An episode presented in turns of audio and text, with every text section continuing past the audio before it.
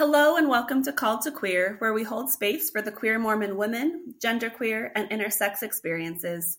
I'm Colette, and my pronouns are she, her. And I'm Kate, and my pronouns are she, he, they.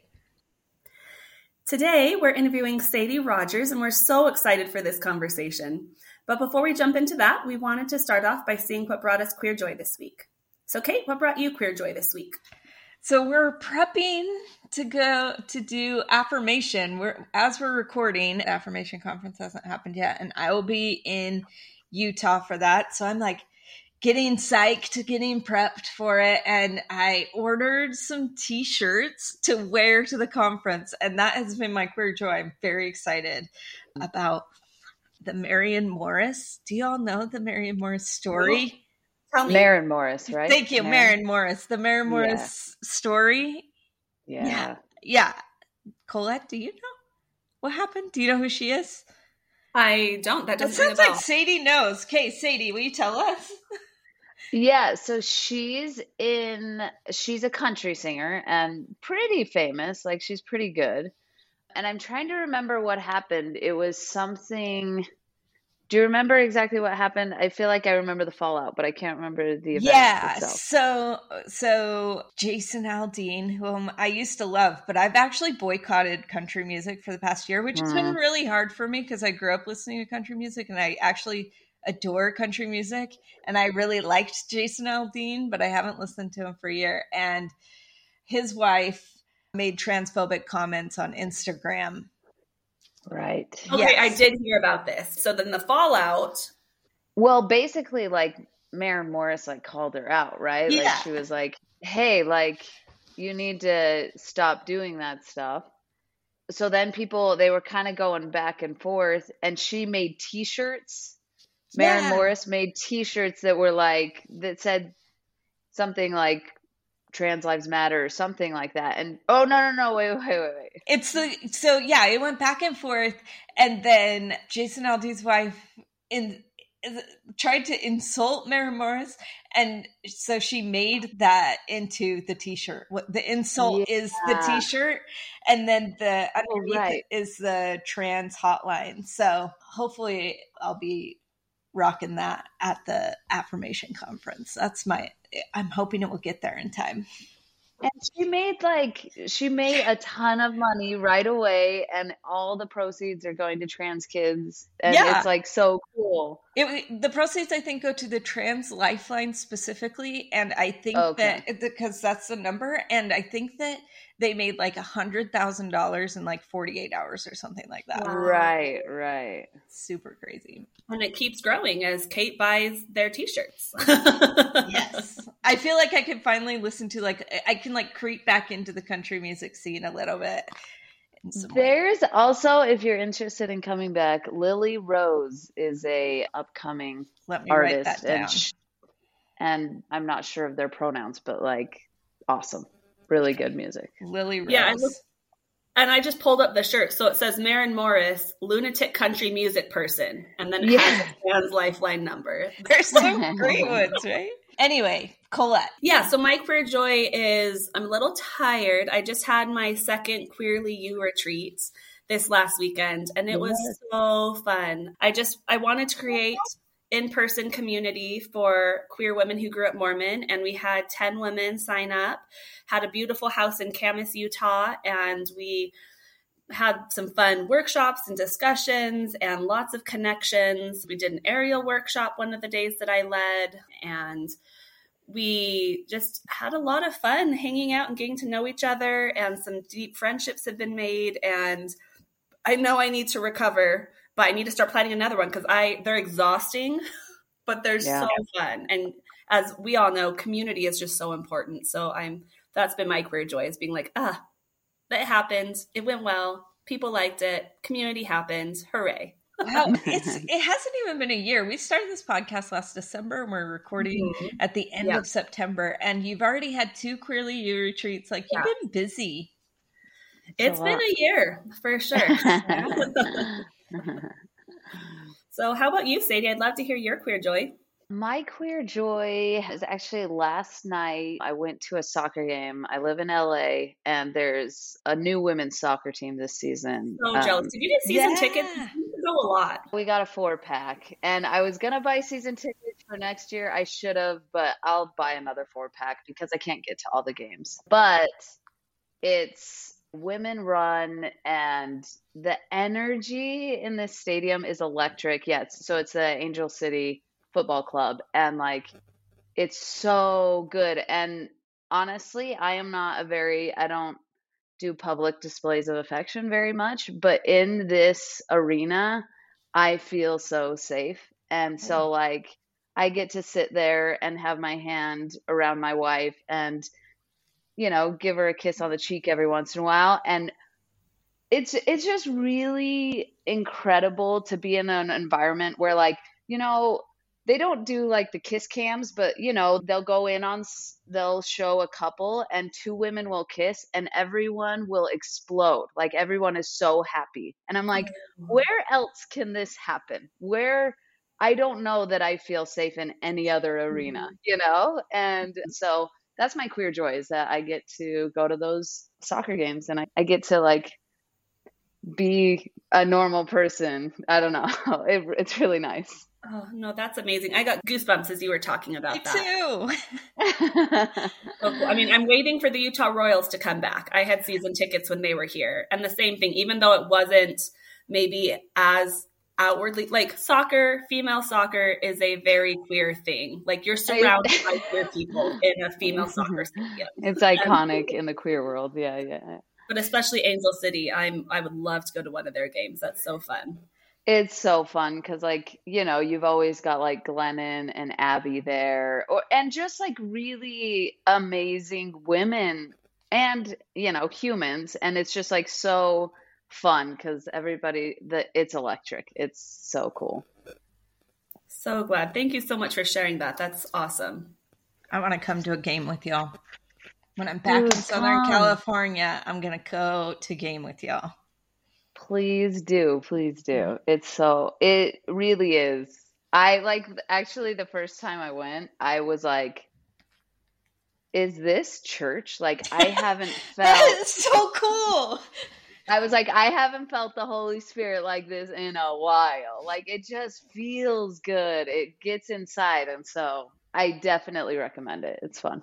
Very cool. Awesome. Glennon was like one of the first things that Colette and I bonded over were, were the Glennon Abby podcasts. There was one of their first episodes, they talked about queerness. I forget what the mm-hmm. episode's called, but Kate and I had talked about that. It was really good. And I know Glennon Doyle, as it was for a lot of queer women, her book Untamed was a big part of my journey. Oh my gosh, yes.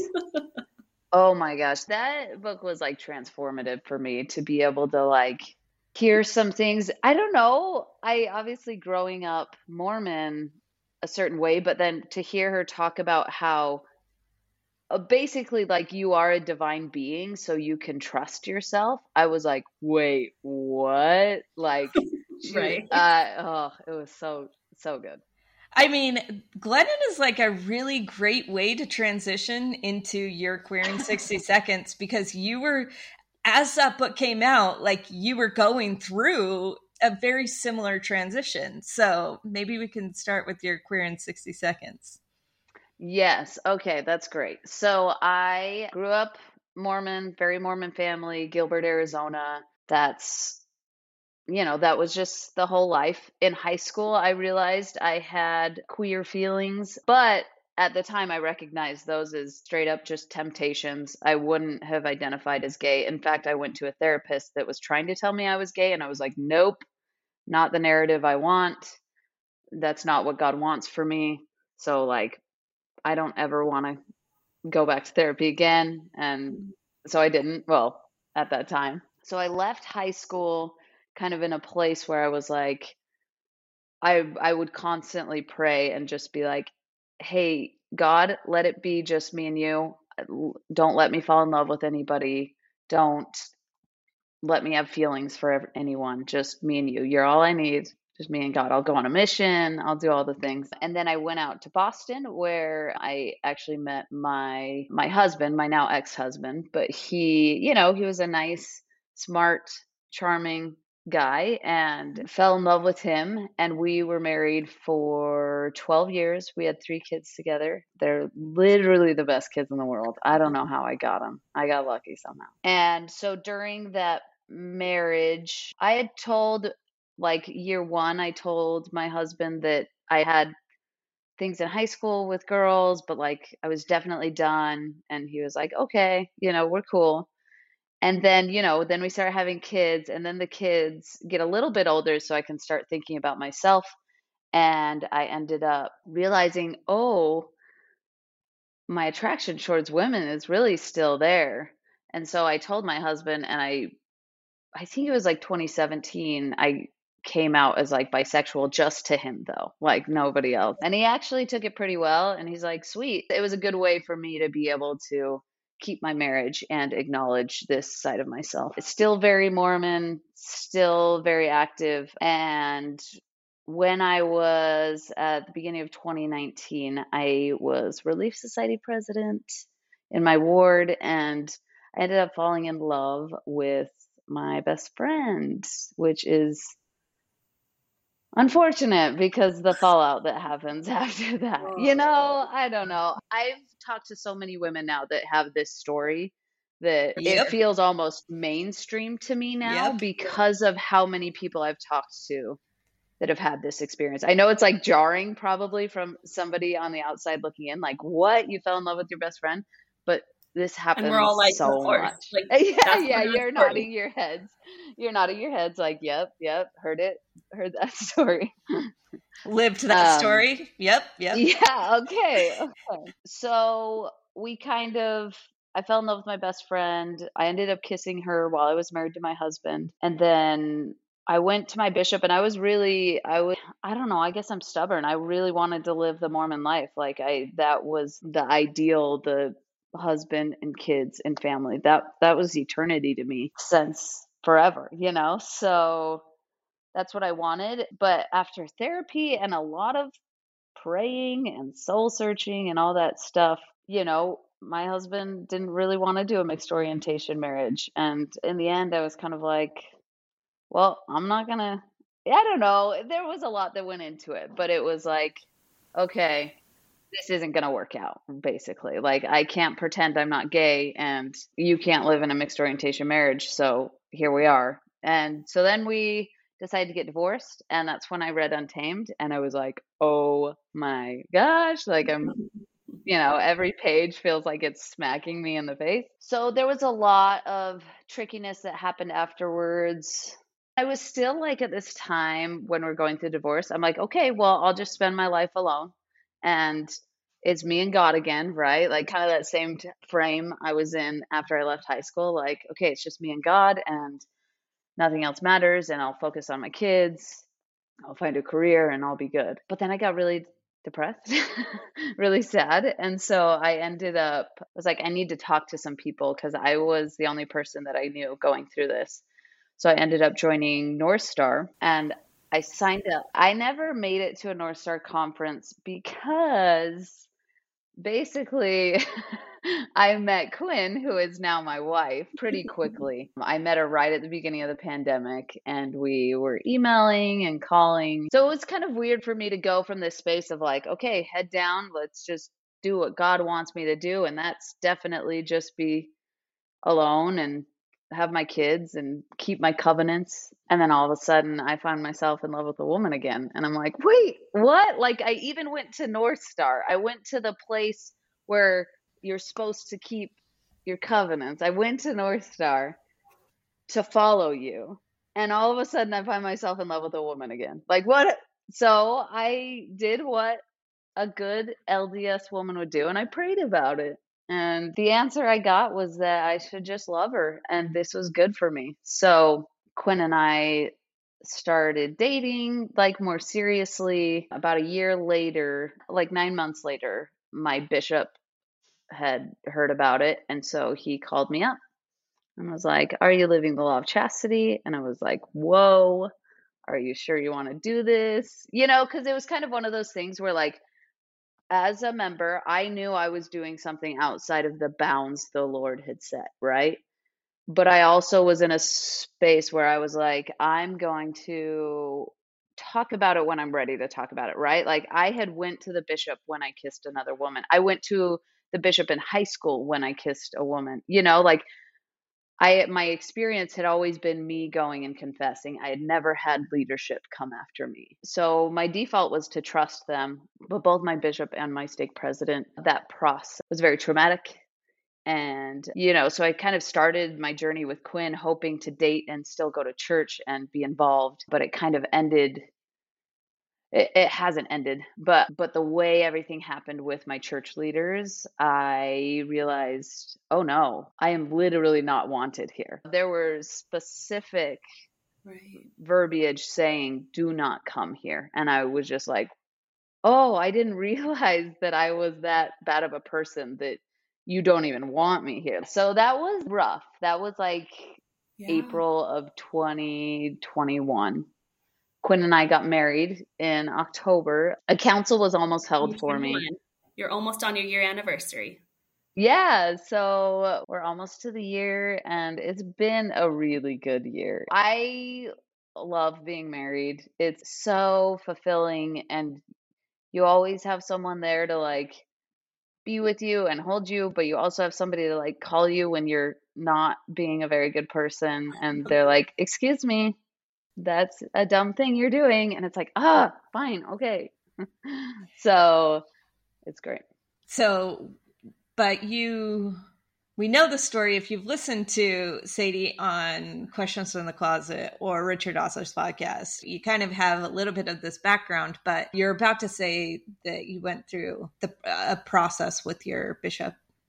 Yes. So it was a little bit of a weird thing. I had three phone calls with my bishop, and he sent me to my stake president.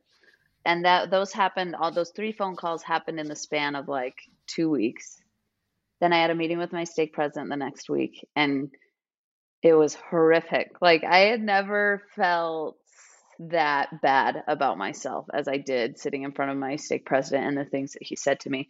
And at, at the end, he was like, We're to hold a council for you next week. It can be Friday or Saturday. And I'm like, okay, well, one, why? Like it's been like three weeks since I've been talking to you guys. We need to hold it next week. And then two, I work. I was working on an ambulance and I'm divorced and a single mom. And you're going to hold it next week when I can't even make it. Like, awesome. And I was so, I actually left that meeting having the first panic attack of my life. I had never had a panic attack before, but like and I had seen people have panic attacks, and I didn't know what that felt like to not be able to control yourself. So I left that meeting crying and bawling. And then luckily, Quinn was at home and was able to take care of me because otherwise, I probably would have had to like call 911 because I couldn't get it together. So,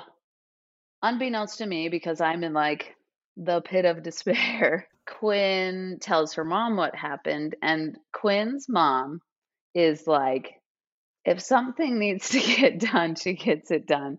So she ended up calling the General Relief Society board. She calls them up and she's like, she doesn't know anybody there. She's like, this is what just happened. Or she was like, you're supposed to support the women of the church, correct? And they're like, of course. Yeah, that's what we're here to do. And she's like, this is what just happened to my daughter's girlfriend. And she tells them everything that my stake president said to me. And they're like, that does not sound right. So, did you like my Relief Society voice? It was that perfect. Yeah, it, it, was spot on. Yeah. so they ended up getting in contact with, I believe, the area authority, who got in contact with the Area 70, who got in ta- contact with my stake president. So I do not know any of this is happening, but somewhere in that line, the stake president and the Area 70, because, you know, it's supposed to be handled locally, they decide not to have the council. And the hard thing is, like, the stake president was 100% willing to go because on Tuesday or Wednesday, I got the letter in the mail, like you are officially being called to a council, like certified mail. I had to sign for it from the mailman. So I on Monday he had to have been 100% ready to be doing it, but by Thursday it somehow got called off. And I don't know the workings of what happened, but oh, it's a long story to say the council did not happen, which was a little bit like part of me was relieved because obviously I was having so much so many feelings around it. So it felt kind of good. I felt a little bit justified because I was like, okay, something definitely was off there. Like the church doesn't just call off councils for no reason. Something was off. So that felt good. But then, like, at the same time, like, now I'm in a space where I'm like, well, I just have to wait for the next bishop to get riled up about who I am and my mm. decisions. And then I get to go through it all again. I don't know. It's a little scary. Yeah. I want to start with this portion because there's a lot to unpack here if you're okay with that.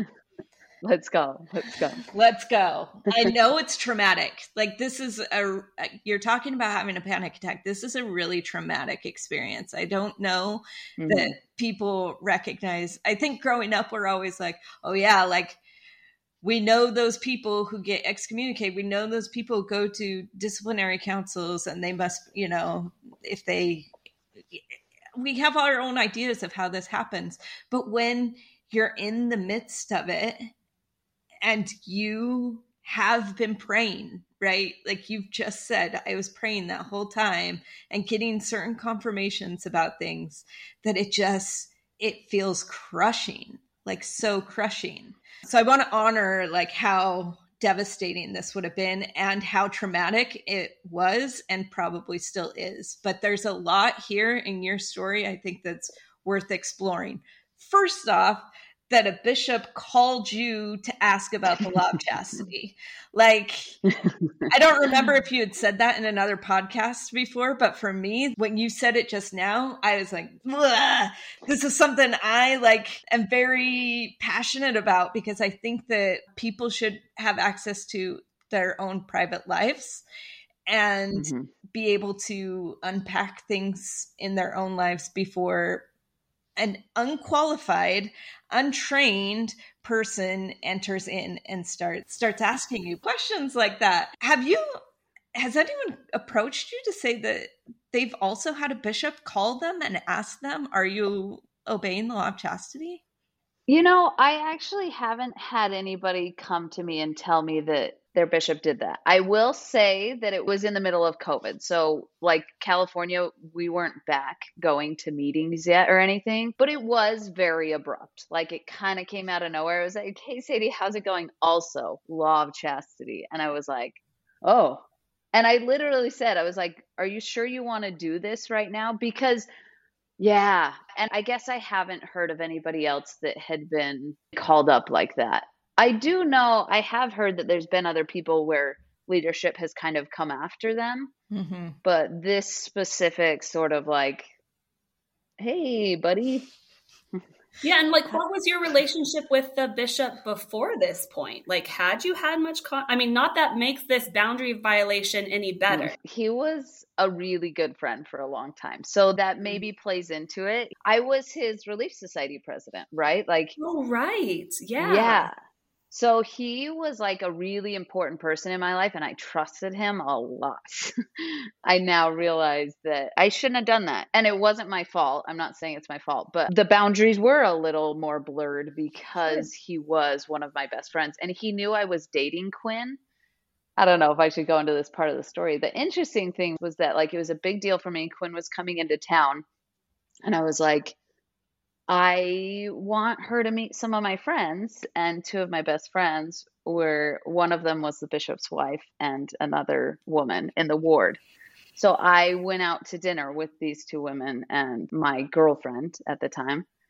And then a few days later, my bishop calls up and is like, Are you living the law of chastity? And I was like, Wait, what? What just happened? Because this whole time the bishop knew I was dating someone, but he, I don't know what transpired, but he must have found out some information that he was uncomfortable with, which I don't know. He kind of was like, My hands are tied. Uh, this is, I just got to do right by you, Sadi. And I'm like, this is you doing right by me? I right? don't know. Right? I, right by me. the thing was, I wish he would have known me enough to know that, like, in all honesty, when Quinn and I decided to get married, I would have gone to him and said, I think a council needs to be held because I'm taking the next step and I'm choosing this path. Yeah. That's where I was at with my relationship with the church. I would have said, okay, it's time. I need a council needs to be held and I need to be excommunicated or something. I that's where I was at and I just he felt like he needed to step in and do something. That could have been a lot of different reasons, but I don't know. That's really interesting because I was going through a really similar process probably at the same time and thinking always I need to approach the bishop. I need to be the one that's coming to the bishop and telling him everything. And right. since then, I've decided who how how have we developed this mindset within the church that we owe somebody who is unqualified who doesn't have the training to handle this how have we decided that these are the people that we're going to trust with something this important that they oftentimes don't understand. And that is not to criticize bishops or stake presidents as much as it is to say that the system is not preparing bishops and stake presidents the way it should be for this sort of thing. Yeah, and I think what was interesting is I I'd had experience with this bishop when I kissed another woman while I was married, right? Like I went to him and told him these things and when I went to him penitent and sorry for what I had done, I'll be straight up like I felt God's love for me. It was a very spiritual, sacred experience for me. And so I think I was expecting the same type of feelings like cuz this time I was like, okay, well, I'm not sorry that I'm with my girlfriend. I'm not sorry for that. But can we find a space where we can talk? And I guess I was expecting to find God's love in these phone calls or in these meetings with these men as I had done before, but it wasn't there. It was a different tone that I wasn't. I was like, oh my gosh, this is the opposite of what Christ makes me feel like. The way mm-hmm. I was being treated was the opposite. And I think that you have a point that this is my whole life here that I'm talking to them about. And they're not trained. And I think that we would do well to kind of teach that more, right? Like they are your bishop and guess what? He has another job, he has another family. You know, like he he has a lot of things and therapist is not one of his one of his checklist things. You know, it's like it would be a good idea to take leaders and put them on the same level as everybody else, which is actually where they are instead of I, I trusted my leaders too much with my story and I'm not going to do that again. Same. Well, and I think you bring up an important point that stories are sacred. And I think we're kind of trained in Mormonism to not treat those as such because people are entitled to our stories when that's not true. And so being able to take that back for yourself, and that's one thing I love about this podcast is we do try to share and treat all these stories as so sacred and personal. We're so grateful for you being willing to share these very vulnerable parts and hope people take it in the spirit that it's given and not use it against you in some way. Like I know some people might be very scandalized to hear, "Oh my gosh, Sadi kissed another woman while she was still married." And it's like why would you be judging her for that? That's actually not an uncommon experience for a lot of women I've talked to. Yeah, and that's been interesting to find out because that's like the part of my past that I'm I very quickly feel the most shame about, right? Like I made a commitment to my husband and I broke it. That was my word and I broke it. And I'm not going to lie, before that experience, I was probably one of those women that was actually, no, I know I was one of those women where, like, at least as far as the church goes, I was like, oh, I love the law of chastity because I know that's a law that I won't ever break because you you don't break it by accident. So like before this experience, I you know, I'd sit in the temple and I'd be like, yes, love this one because checkbox, got it. Like, I know I'm not breaking the law of chastity. And then all of a sudden, perfect old Sadi finds herself in this situation. And I am just like, oh my gosh, I have no idea what's going on in people's lives. It's easy to look at headlines or to hear somebody's side of the story and just be like, to just judge people for what they've done. But a big thing that I've learned over the last few years is that I don't know the whole story and I can trust and love people wherever they're at, you know, like even yeah, watching people with money, watching people with their relationships, watching people online, like I can see it and I can make judgments, but also I don't know that whole story. So I need to let it be because I am the one that essentially cheated on her husband when I told myself that literally, you know, like that never happens by accident. And it didn't, I, it didn't happen by accident. I, you know, made the decisions, but also I never thought I would be in that situation and I was. So I'm trying to be better about not judging people. I think it's important for people to recognize that you had said right before you started that this is the thing that you feel the most shame about. And you're talking, and I'm like, I'm very emotional. I do know that this happens. This happens frequently, and not everybody is willing or able to talk about it. And you've been on Questions from the Closet, you've been on um, Listen, Learn, and Love. You've come here and you've expressed this story, even if it does bring up shame.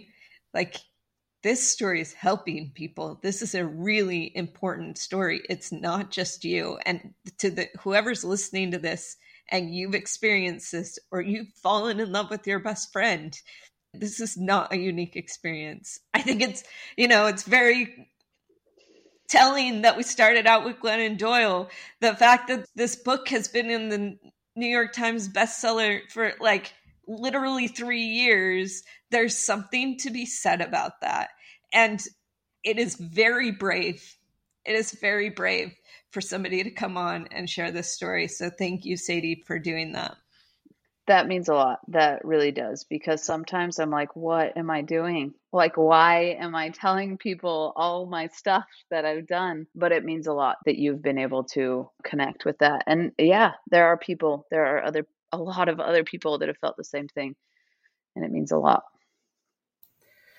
I'd love to talk more about your now mother in law being such an ally and advocate for you.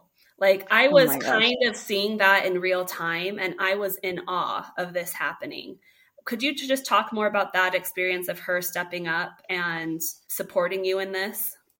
Yeah, Kathy Kelly is like Wonder Woman. And she's a no nonsense kind of woman, you know? She's a convert to the church. I think she got baptized when Quinn was like one. And she's a California Mormon. I don't know if the, you know, if there's a difference between Mormon. We've all lived in California. We know what you're talking about. So a few days after I had my panic attack and I'm just lying in bed really sad, and Quinn's like, I need to tell you something. And I'm like, oh gosh, I can't deal with more stuff. And Quinn's like, my mom called the General Relief Society board. And so, like, Quinn's like worried to tell me because she knows that I, like, even this, I'm going to be honest, this is the most I've ever talked about this experience publicly because I don't want to throw stuff at my stake president or my bishop really i don't want to like throw them under the bus or you know whatever. We don't need to get into too many details but i don't like to make scenes or to tattle or you know like i'm very i don't want to tell more information that isn't mine. But so Quinn knows I'm this kind of person, and she's like, "Oh crap!" Like Kathy Kelly has made a big deal out of this, and now I, and now she's the one that has to tell me, right? She's like, "So my mom called, you know, Salt Lake." I'm like, you know, I'm kind of in a space where I'm just really sad. I don't really know what's happening, and so she, Quinn just kind of tells me that, you know, the leaders are talking somehow. We don't know exactly what's happening, and I'm just like, what? Like, are you kidding me? Like, something's actually happening right now. And I remember Kathy actually calling me and telling me that she found out that the council wasn't going to be held. And I just felt a wave of gratitude for her and thankfulness that she, you know, I had like, my parents were like, we'll write letters on your behalf. Or, you know, I had friends reach out to me and tell me that. But Quinn's mom was like, no, I'm not writing you a letter. I'm calling Salt Lake. And just the fact that she was able to find the wherewithal to step up and do and put her neck out there, right? Because, like, honestly, if you call Salt Lake and they take your name down, they're going to let your stake president know that you're calling people, you know, like their mm-hmm. stuff gets around. And so the fact that she was willing to put herself out there and stand up for something, and her biggest thing really was because she saw what Quinn went through with Quinn's bishop. Quinn went to her bishop and said, I'm dating a woman. I'm gay and this is what I want to do. And her bishop was like, Hey, do you want to go to the temple? And she was like, I'm not interested. And he's like, Okay, we'd love to have your you and your girlfriend come to our ward. And so Quinn gets this bishop that's like, Come, however your family looks, however your dynamic looks, come.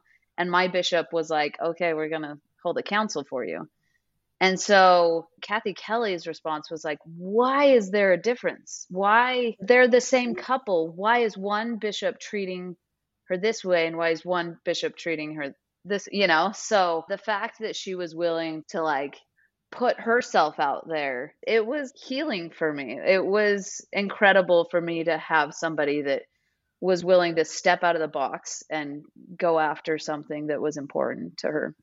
Yeah, that's certainly an ally. I think there's a little bit of history that if you haven't been out for very long to kind of wrap your head around this story, if it feels insane, because it is, um, that in 2015, June 2015, the United States legalizes same sex marriage, and the church had something in place ready to go if same sex marriage is legalized. And that is the November 2015 policy. That's what, four, three months, four months between those things. The church knew that this was coming and they had a plan in place.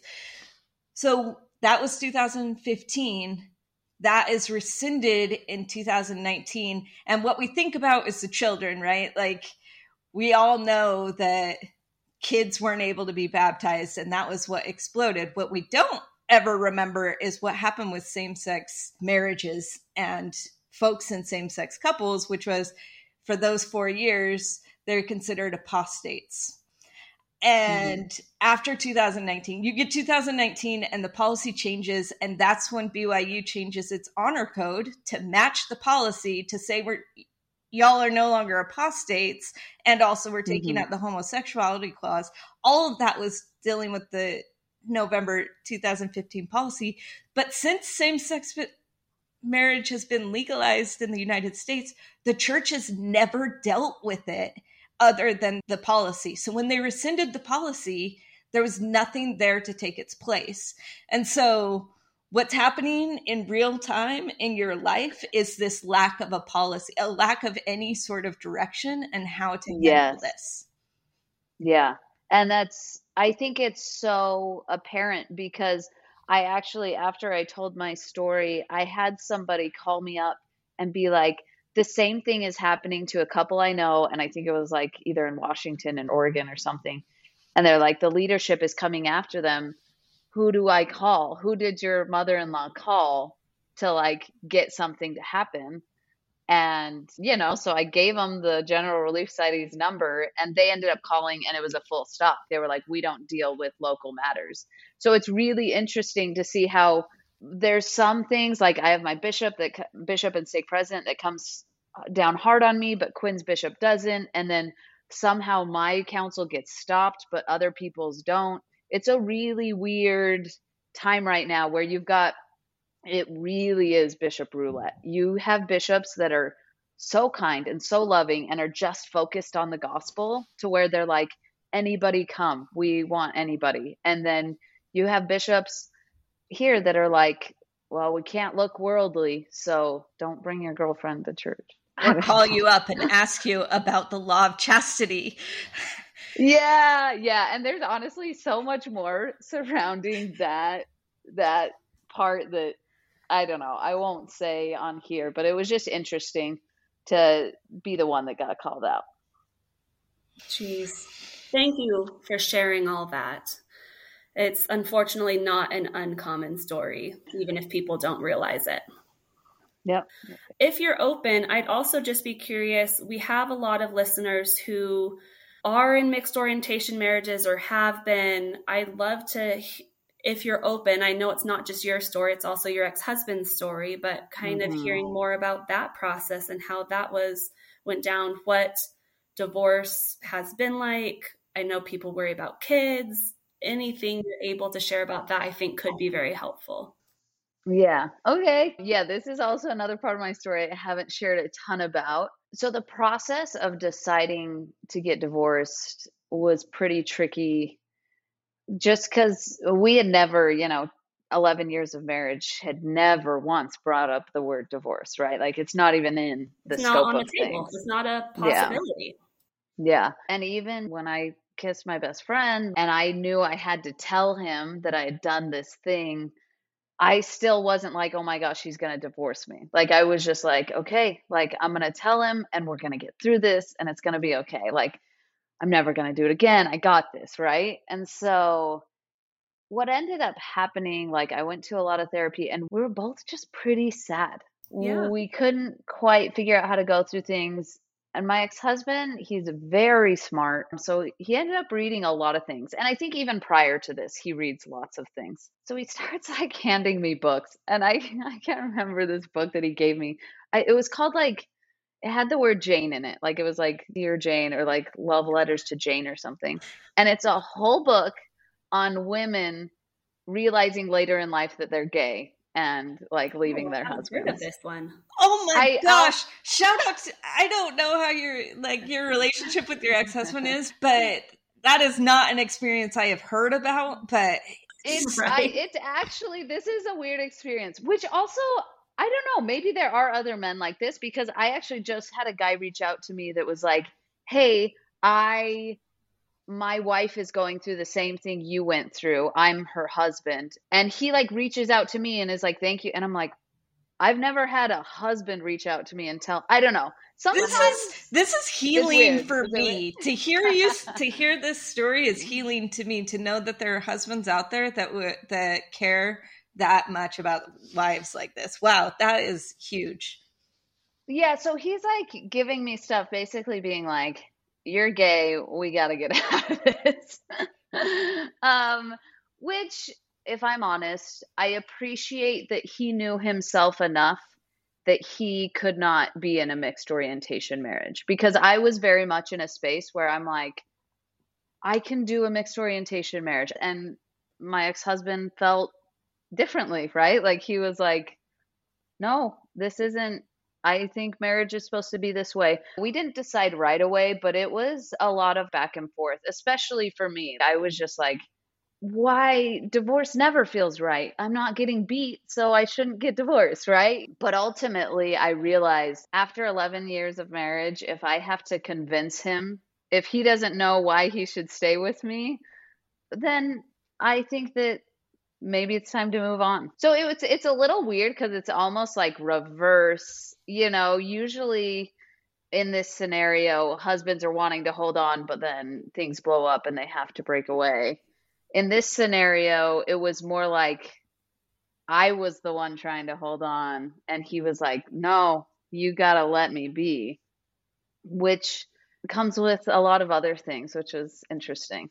But then we're best friends and like we're going to co-parent and we're going to do a good job. So divorce wasn't too painful when it happened. And the kids, the kids, the kids. Like that is what I was most worried about, right? Like right. that was the most reason why I didn't want to get divorced was the kids. Like I want a stable home for these kids. So they I've honestly been so impressed with them. We ended up telling them and that I still to this day feel like that was the worst day of my life. Like, or at least worst moment mm-hmm. of my life was having to tell my kids that we were getting divorced. But honestly, I watched them go through their emotions. Like my oldest was pretty stoic, my middle was just like really tender, and my youngest lost it.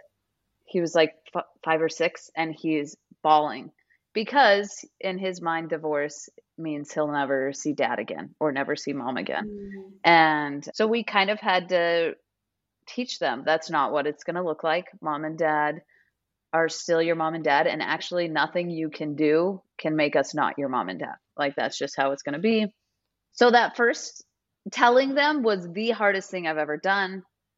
But then afterwards, and watching them kind of grow and learn, watching them to connect to other people that are different has been rewarding. They'll come home from school and be like, oh, this person's parents are divorced and they have the same schedule as us. And I'm like, oh, that's so great, you know? so there's been good, but there's also been hard. Like for a while, my youngest would be like, I wish we could all live together again. And I get that's, I wish everything was perfect too, but it's not. So we had planned to be really tight co parents. And like when I started dating Quinn, I brought her over here to meet my ex husband because it was like, this is how it goes. So it started off very amicable. Unfortunately, it hasn't continued in that direction. Mm-hmm. I hope that someday it will come back to genuine friendship again, but I think that we both found other partners pretty quickly.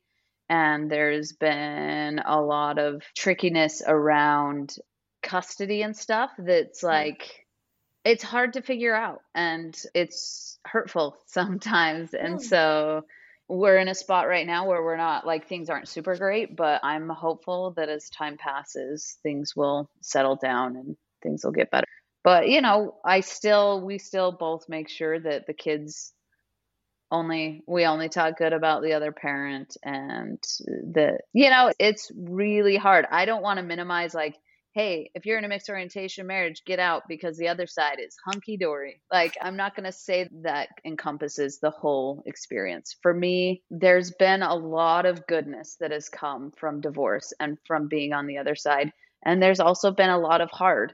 And some of the hard has been from the church, which honestly is an external factor that I wish the church would have taken the opportunity to have been a support to me instead of mm-hmm. a thorn in my side. Like while I'm going through all these changes, instead of having a leadership that I could rely on and look for and a place where I felt sp- safe worshiping, I instead felt isolated and alone, which is a bummer because, like, that's what church is supposed to be, right? Like, when sure. we feel alone, that's supposed to be the one safe space that we have. But that wasn't the case for me. And so there's been a lot of hard after after divorce for me. But like also a lot of good too. Like I am honestly so happy. It feels really good. But there's also a lot of hard. I don't know, like Yeah, I mean it sounds like life that you get a mixture of everything. yes. Which honestly, I've actually been thinking recently because I feel like there are a lot of more, not necessarily highs and lows, but I feel more emotion than I felt in my whole life, right? Like since going through this experience, I am, I feel really sad sometimes, but then also like, I feel like I couldn't be happier in the world. And then I'm kind of like up and down and not all over the place. There was a time where I felt pretty emotionally all over the place, but like I feel more emotion than I have ever felt. And just recently, like yesterday, I was like, wait, is this what everyone feels like? because I considered my marriage to my husband to be pretty good. Like I was happy. And there were hard things, but mostly it was just all very even. Like I just there wasn't highs or lows really. It was just even. And now I'm like, oh wait, wait, wait, wait. Is this me feeling things? Is this me living life? These emotions? Like, wait a second, is this what's supposed to happen? Is this what people feel? I don't know. That's so funny. I have uh, this week I had that same experience that was like I wish that I could describe to people what it feels like to actually feel things when you've cut yourself off from your body. You've cut yourself off from how you actually feel about things. You've stifled all of those things in order to fit in this box that you thought that you needed to fit. That once you're mm. out, that you get to experience the full range of everything. So it's interesting that you're saying that because I was thinking that this week. Yeah. Yeah. And so now I'm like, actually, I don't know. I need to call my therapist because, like, wait a second. like, I feel like since I've gotten divorced, since everything has happened, I feel like life has been crazy. And it has been. There's lots of circumstances that has made life crazy, but also emotionally, I felt so much. And honestly, in my brain, I've been thinking that's a bad thing but until like yesterday when I was like, wait a second, what if this is the human experience? What if this is me feeling all these things is what I'm meant to do as a human? And that self that was living the perfect life, per se, was like so even because I wasn't really feeling anything. I don't know. I'm, my mind is blowing up right now. So. I mean, I think it feels a little bit out of control, but at the same time, I think that for me, I've seen and I've thought about a lot how we have choices. We talk about agency, but we have so many of our choices predetermined for us. Oh, it's Sunday, we're going to go to church. Oh, mm-hmm. it's Wednesday, we're sending our kids here, or we're having kids, right? There is a prescribed life and a prescribed daily routine within Mormonism that when you're outside of it, it does feel chaotic, but you get to choose suddenly a lot of different things for yourself. Not saying that any of us are outside of Mormonism, but we are in a sense that we get to explore a lot more of our feelings, a lot more of what we want to do and how we want to do it. And I wish that all Mormons got that. I wish that all Mormons felt comfortable being like, yeah, I'm choosing to go to church on Sunday. I'm choosing this activity to go to this week instead of a prescribed routine. Yeah, I feel that. It's definitely interesting. Sometimes it's actually a little scary because, like, I'm trying to remember when I decided that I wanted to be a mom, like when I wanted kids. And I cannot remember because I just grew up knowing that I wanted to be a mom and that I wanted kids, which may just be a thing inside me, which was fine but also like I think it's very conditioned because I just saw. Have you seen Warrior King? Is that what it is? Woman King. Woman King. Oh no, I haven't yet. No.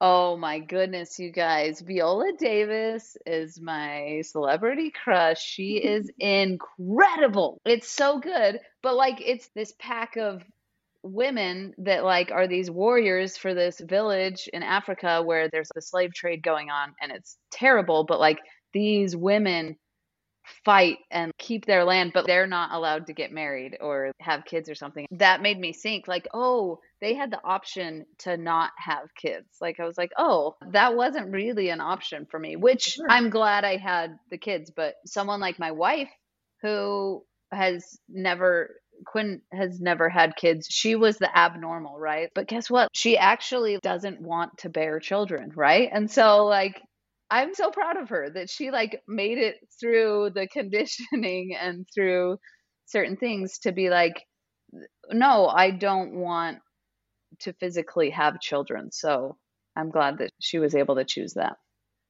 Can we talk more about your relationship with Quinn? Like you two are such a mm. cute couple. I don't know if you're open to sh- talking about like you, you met through North Star, dating long distance, deciding to get married when you both come from these Mormon backgrounds. Is there anything you want to share about all that? Yeah, Quinn is the best. Like she she's like the highlight of my life, which is great. Dating long distance is the worst, but also worth it, right? It was during the pandemic, so it was lots of calls and lots of emails. But then what was nice was that she was working from home, so she could come visit and she could stay for a little while because she was working from home. So she would just get on her computer and I would I obviously have the kids, so I it was harder for me to travel back and forth. So dating was great and we're getting more serious. And honestly, I'm proud of Quinn and I because we come from Mormon backgrounds when you're supposed to get married when you're 18 or 19. And we're lesbians who are known for U-Haul-ness. so I'm proud of us. It took us a whole year and a half to get married. We, uh... but basically, it was like okay, we're getting serious. I really love her. She loves me. And this is something that we want to do. And I kind of, it's funny because when you leave a marriage, I'm like, ugh, I'm never getting married again. But then, you know, when you fall in love with somebody, it's like, okay, never mind, let's get married. so I ended up proposing to her. We hiked Mount Olympus in Utah. Nice. I did not know it was going to be that hard of a it's hike. a hard hike. hard for me. It's a hard hike. And I was gonna propose at the top, but at the top it's all rocky. Mm-hmm. So it's not like there's like a flat surface. It's just like rocks jetting out of the top. So like I was trying to find like a flat rock, but she was just kind of like nervous. Like she was just like, "Oh, there's a bunch of rocks and it's really high up."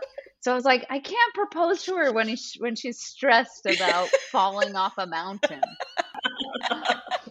so so I ended up we got up there it was really beautiful and then we came down to there's like a saddle near the top and I ended up proposing there.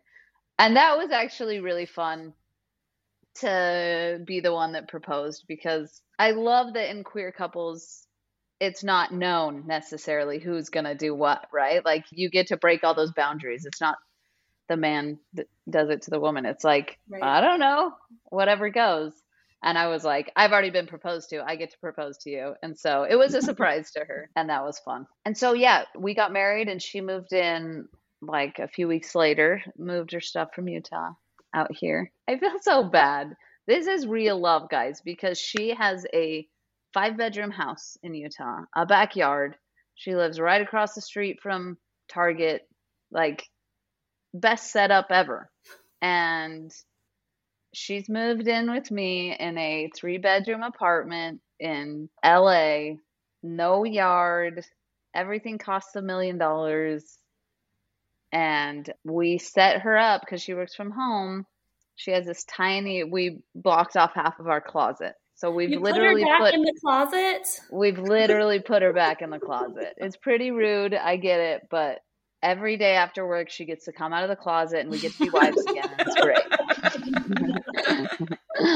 So she works from there. I'm working as an emt and as a substitute teacher and we're living the kid life you know taking the kids around. And it's actually really wonderful to have a wife.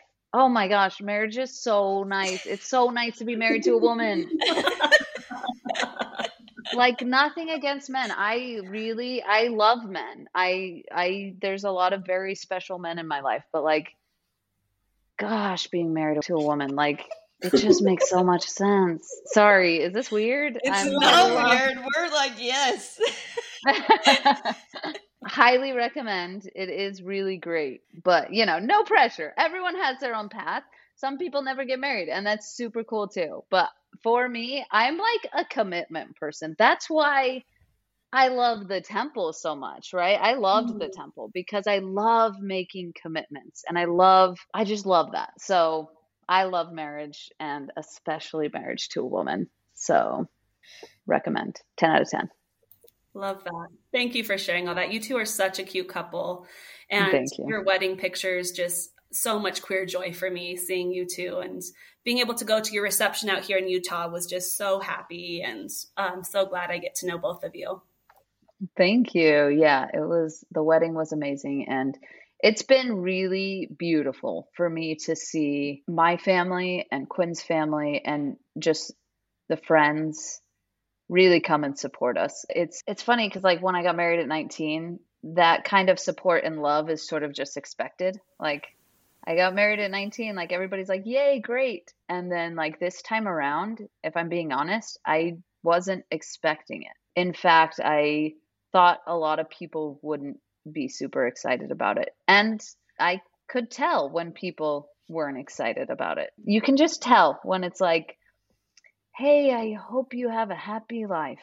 You know, Ooh. that that is so much different than oh my gosh, I'm so excited for you. You know, yeah. like there's there's a difference. And it's okay. People are allowed to be in whatever spaces they're allowed to be in, but getting to experience unconditional love from my family and my friends has been one of the most transformative and beautiful experiences of my life because that kind of love is what I imagine God's love to be like, what I imagine Christ's love to be like. No bounds, just love.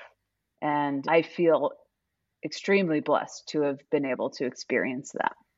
I think that people really connect with that. and People really connect with your story and hearing about that beauty. And as you're talking, I'm actually thinking about the rainbow. The rainbow has come to being queerness and even physically the rainbow comes with rain it comes with storm it comes with lots of really difficult things and yet like through this journey that is really hard. I'm not discounting the trauma you've experienced. Like you've i can i know i see that. Having an ex-husband and trying to deal with custody kids all of that is hard and challenging. But to hear you talk about beauty i don't know how often i hear people talk about how beautiful their lives are other than in queer relationships. How much you have to fight to enjoy just like pure love. And i think that your story is like really emblematic of the rainbow. It's really emblematic for me of like there is something beautiful for us to look forward to. And i hope other people get that sense too when they listen to your story I love that. That's really cool. I love the rainbow. no, as I see the rainbow art behind you. we've got a rainbow tree over here, and we've got Jesus with a rainbow robe on. Love it. Or no, the kids have rainbows on them, and Jesus is hugging them. So both great. Good stuff. well, as we wrap up, is there anything else you wanted to talk about or wish we had asked? No, I'm really grateful for you both for this space. It's nice to talk to women. I feel like there's a lot of men podcasts out there. So thank you both for offering this space and like honoring where I'm at. And it's great. Thank you so much. Um, maybe we want to ask or talk about your you are also a leader in the women's sphere yes so i'm part of a women's group in Lift and Love um, and Lift and Love is a space that i've kind of always wanted which is path affirming and faith affirming. There's lots of people that are in mixed orientation marriages and doing the church thing all in. And then there's lots of people that aren't in the church and are queer but were raised Mormon and just need a space for people like them. And it brings that diversity of different experiences together and everybody gets to kind of have that space. So lift and love the women's group. It's really fun. I've met a lot of awesome people, and yeah, it's a good space to be a part of. Yeah, so definitely if you're listening to this and Sadi's story sounds familiar, any part of it, that might be a good place for you. Definitely. And Queerly You with Colette, too. Yeah. Yes. We'll start planning my another retreat once I recover from this one. So recovery is key. Oh, for sure. Well, thank you so much for taking this time out of your schedule and being so willing to share and be vulnerable. We really appreciate you, Sadi. Thank you guys for having me. It means a lot, really. Thanks for listening. We appreciate you joining us today. If you're liking these episodes, we'd love it if you'd rate and review Called to Queer on the podcast player of your choice so that other people are more likely to find us. We'd also love it if you'd share our podcast with a friend who could benefit from hearing these stories. If you want to contact us, you can reach us at hello at calledtoqueer.com. You can also follow us on Facebook and Instagram at Called to Queer. See you next time.